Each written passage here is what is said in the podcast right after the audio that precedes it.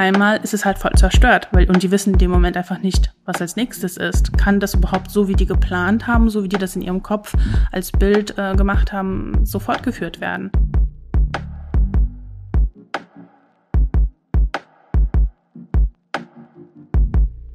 Was ich für mich einfach gelernt habe und auch kontinuierlich behalte, ist halt einfach, dass man das Lächeln hört. Tief durchatmen, okay. Du bist fröhlich, du hast keine Angst, du hast keine Angst. Komm, Schatz, setz dich. Schneller, schneller. Und dann abgedüst.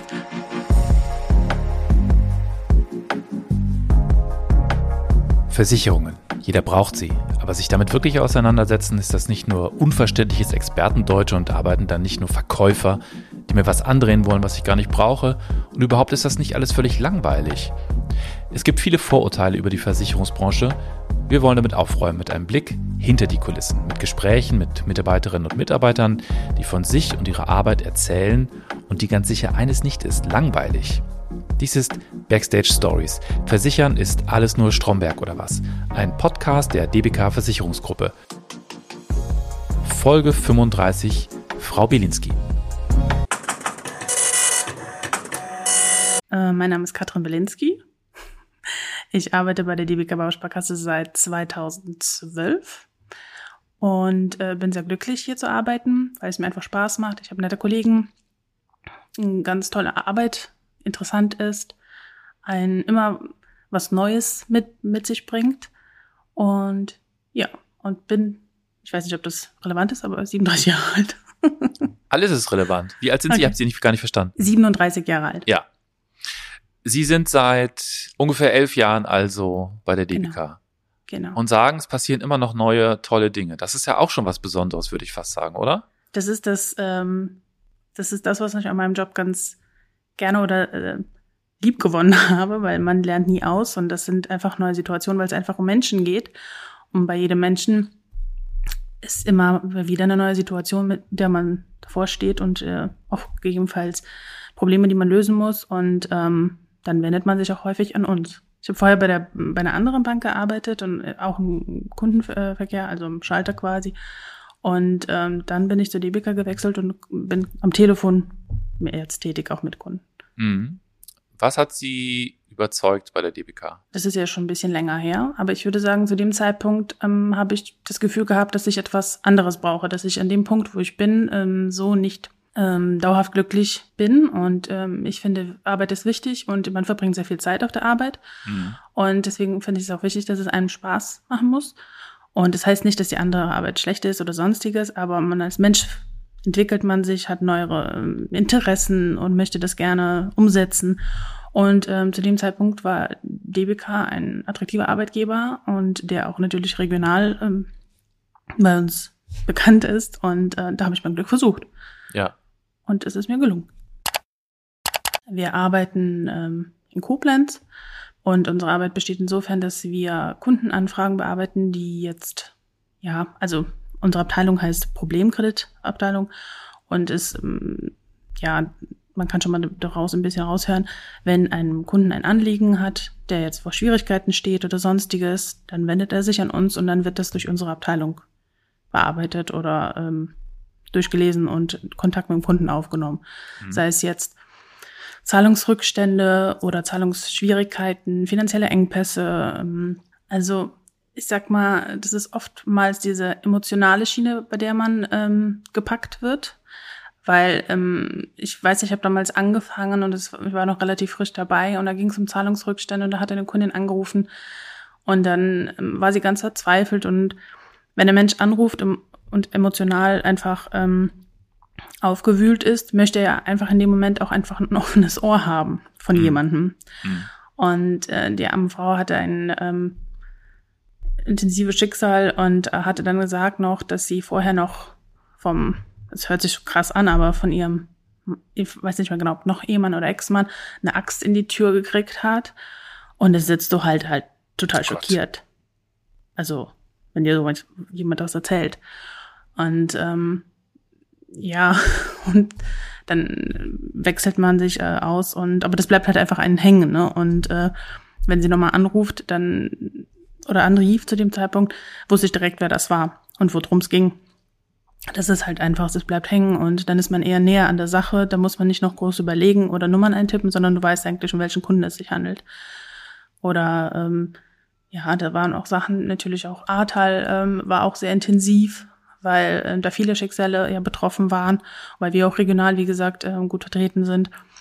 Da du versetzt dich in diese Lage. Also wenn ich, bei mir ein Kunde anruft und ähm, sein Leid mitteilt oder sein äh, Schwierigkeiten in dem Moment, dann denke ich mir, mein Gott, stell dir vor, du wärst gerade in dem Moment. Was würdest du ja. gerade ähm, fühlen oder denken oder was wären deine Gedanken einfach in dem Moment?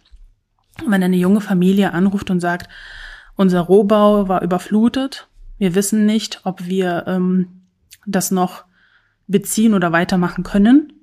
Und falls nicht, dann dies, darf dieser Rohbau zum Beispiel nicht unter den Umständen wie vorher gewünscht und ähm, ja, wieder aufgebaut werden. Das bedeutet quasi, diese kleine junge Familie hat sich einen Traum vom Eigenheim äh, ge also gegönnt und äh, war schon dabei und dieser Traum hat schon äh, Stein für Stein angefangen, ähm, ja, Bild werden, also gebaut zu werden. Mhm. Und ähm, auf einmal ist es halt voll zerstört, weil und die wissen in dem Moment einfach nicht, was als nächstes ist. Kann das überhaupt so, wie die geplant haben, so wie die das in ihrem Kopf als Bild äh, gemacht haben, so fortgeführt werden? Und da versucht man natürlich, soweit man ähm, die Möglichkeit hat, das zu unterstützen. Natürlich sind wir als Bank jetzt auch nur ähm, unter bestimmten Rahmendingen können wir da weiterhelfen, ja. Ähm, aber Nichtsdestotrotz versuchst du das zu überlegen, okay, okay, überleg nochmal, was können wir bei uns machen, was ist machbar? Und dann geht man da gedanklich rein unter Umständen. Oder nein, man setzt sich auch mal mit Kollegen in Verbindung. Das ist auch das Gute. Wir haben ein gutes Team. Wir arbeiten sehr viel miteinander. Das heißt, wir sprechen auch vieles miteinander. Und manchmal hat auch ein anderer einen äh, Tipp, wie man das besser umsetzen kann, dass es hilft. Und ich weiß, zum Schluss wurde das Objekt tatsächlich noch zu den ähm, so wie das sich vorgestellt wurde oder wie die Familie sich das vorgestellt hat, auch tatsächlich gebaut. Und dann denke ich mir, die sind auch froh. Aber in mhm. dem Moment haben die in irgendeinem Tiny House gelebt und äh, gebankt, ob das wirklich so ähm, gebaut wird.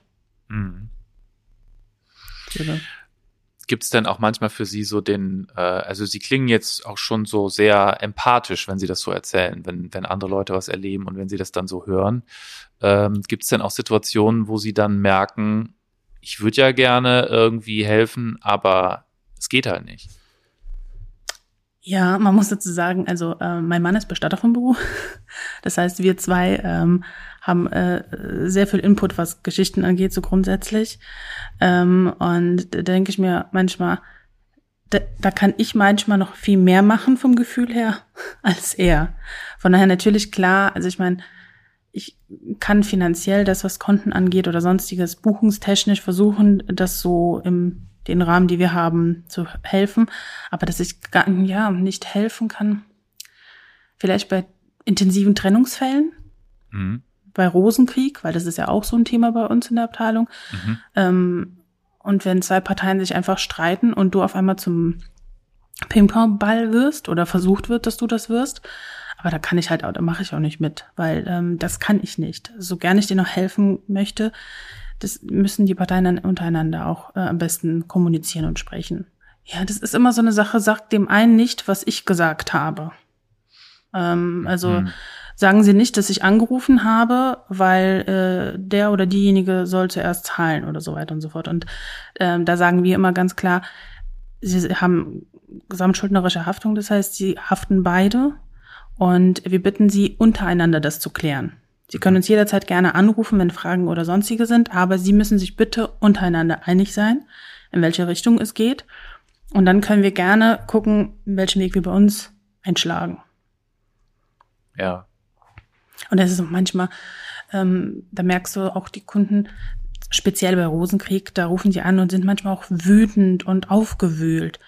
Ähm, die Kunst besteht darin, das zu erkennen, dass die nicht auf dich wütend sind, sondern die sind gerade in dem Moment selber einfach ähm, aufgewühlt und wissen nicht wohin und äh, sind viele Gefühle, die da spielen und da habe ich ja nichts mit zu tun.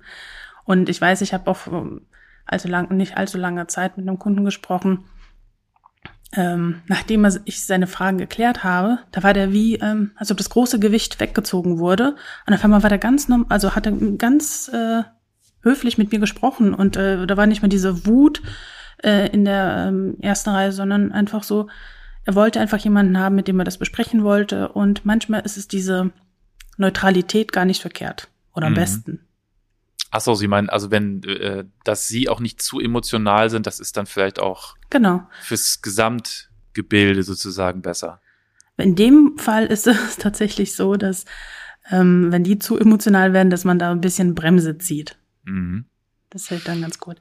Sie haben ja eben äh, am Anfang so nebenbei erzählt, dass Sie äh, im Seminar gelernt haben, äh, dass man lächeln sollte, weil man hört das mhm. Lächeln. Ja das interessiert mich. Sind Sie, äh, also werden Sie auch jetzt, Sie sind schon elf Jahre dabei, mhm. lernen Sie immer noch dazu?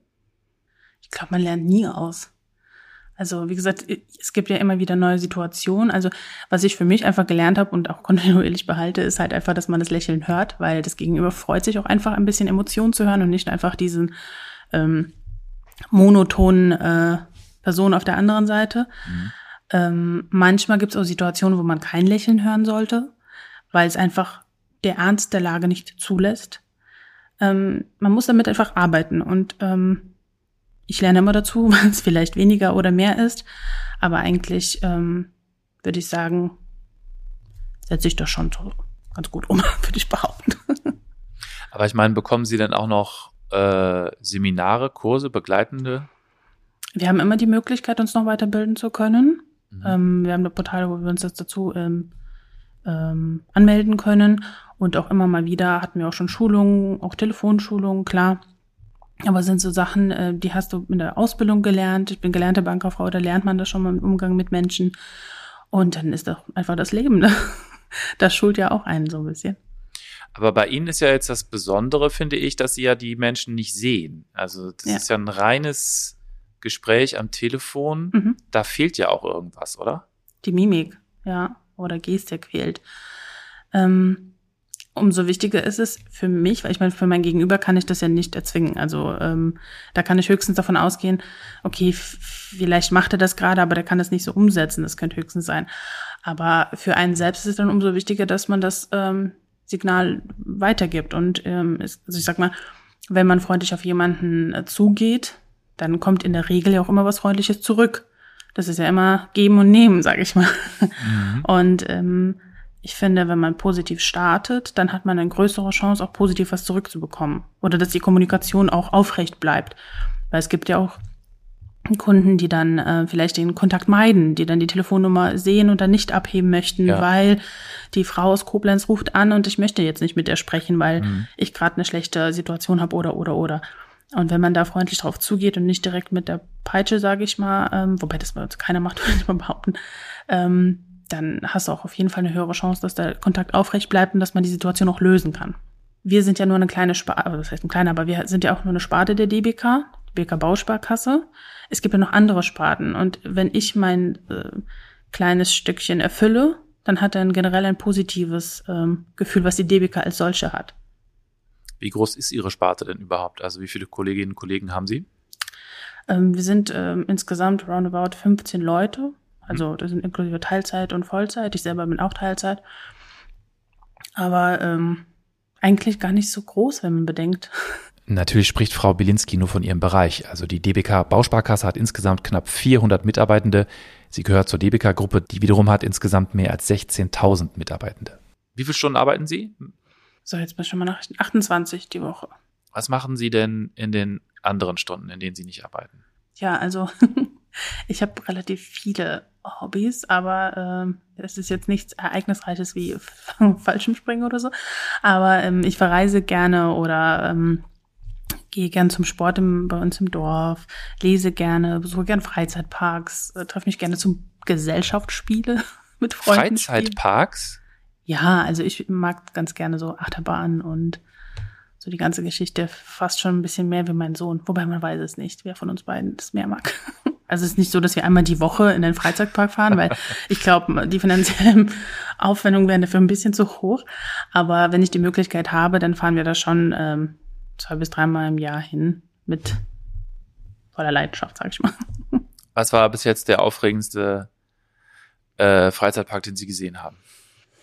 Ich finde, jeder hat so seine, ähm, ja, wie sagt man, Höhepunkte oder sein ähm, ähm, Attraktionen, äh, die immer besser sind vielleicht als beim anderen. Ich weiß, in Disneyland Paris ist mir hängen geblieben, der ist relativ teuer. Mhm. das ist mir hängen geblieben. Aber ich muss auch ganz ehrlich sagen, ähm, im Vergleich zum Phantasialand oder Europapark finde ich den jetzt unter uns gesagt gar nicht so viel prickelnder als unsere eigenen. Okay. Und ich liebe zum Beispiel dieses Winterland im Phantasialand, finde ich fantastisch. Das ist wunderschön. Mhm.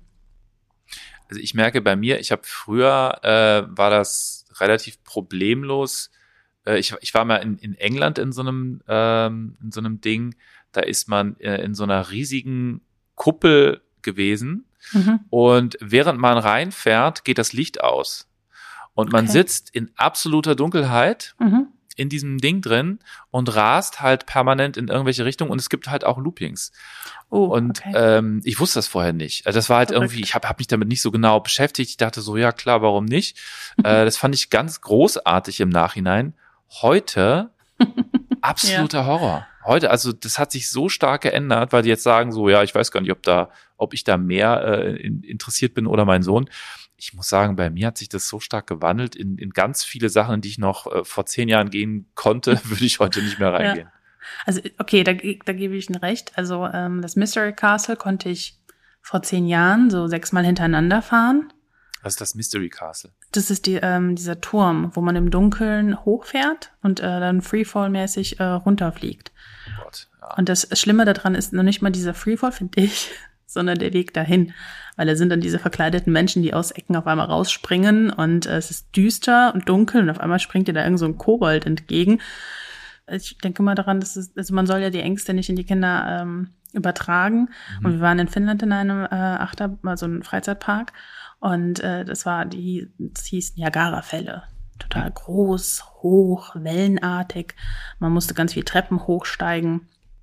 Unser Sohn kam, Mama, komm, wir gehen hoch, komm, wir gehen hoch. Okay, okay. Wir gehen hoch und was ich nicht bedacht habe, also so sehr ich Achterbahn und sowas mag, aber Höhenangst ist halt so ein Ding. Ja. Also Treppen hochsteigen geht, aber wenn es Gittertreppen sind, dann geht das nicht. Weil dann kann ich ja komplett nach unten schauen. So, ja. Und das äh, habe ich aber erst gemerkt, nachdem wir schon einige Stufen hochgegangen sind. Und das Schlimmste an der Sache war, wir waren ganz weit oben, also richtig weit oben in den Niagara-Fällen. Und da musste man sich auf so Matten setzen. Und um da, sich draufzusetzen, musste ja nach unten schauen, also sprich auf diese Gitter runter.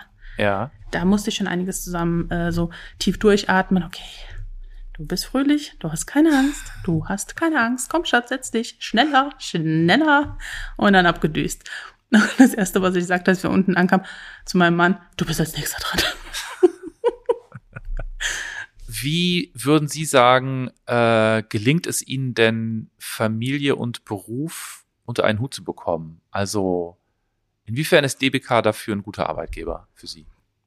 Also ähm, es hat sich auch in den letzten Jahren ganz viel gewandelt und auch die DBK ist da ähm, sehr viel mitgegangen und hat sich auch entwickelt, unabhängig vom Neubau, den wir haben, sondern auch äh, im Hinblick auf äh, Homeoffice und Präsenzzeiten. Also aktuell bin ich sehr glücklich über die Situation, die wir haben. Ich persönlich muss zweimal die Woche nach Koblenz oder kann nach Koblenz kommen, um hier zu arbeiten, wobei ich das auch ganz angenehm finde, weil man auch mal die anderen Kollegen sieht. Mhm. Zu Zeiten von Corona, wo man äh, hauptsächlich in zu Hause war, natürlich hat es auch seine Vorteile. Es ist viel angenehmer, ähm, wenn du mal ähm, An Anflug von Erkältung verspürst, kannst du dann zu Hause bleiben und das besser auskurieren und noch trotzdem arbeiten, ohne dass du dich da ähm, ja, krank schaffst, sage ich mal. Also ich finde, wenn du zu Hause dann noch mal eine Decke überschmeißt oder was oder einen Tee trinken oder andere, kannst du das besser auch, äh, wird es erst gar nicht erst ausbrechen.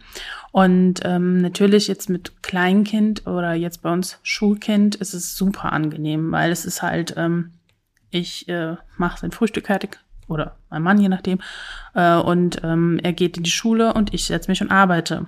Und dann arbeite ich so lange, bis es wieder an die Tür klingelt, beziehungsweise ich vorher schon sehe, okay, gleich klingelt, damit ich nicht in die Bredouille komme, wenn ich telefoniere.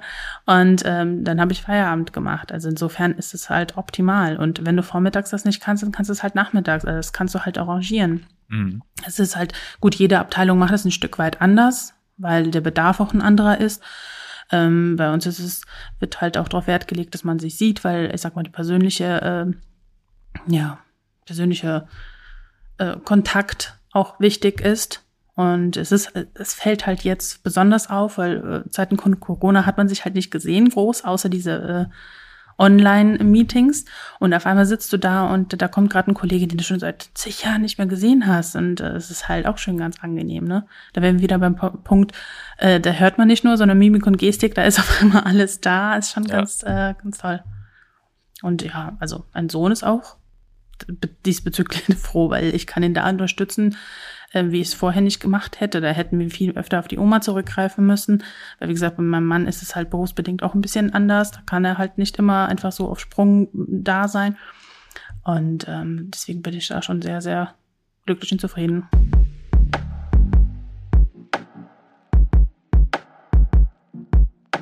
Das war Backstage Story. Versichern ist alles nur Stromberg oder was? Eine Reihe, in denen wir mit Vorurteilen gegenüber der Versicherungsbranche aufräumen wollen. Ein Podcast der DBK Versicherungsgruppe. Und in der nächsten Folge eine andere spannende Geschichte, die zeigt, dass Versicherung nicht Stromberg ist.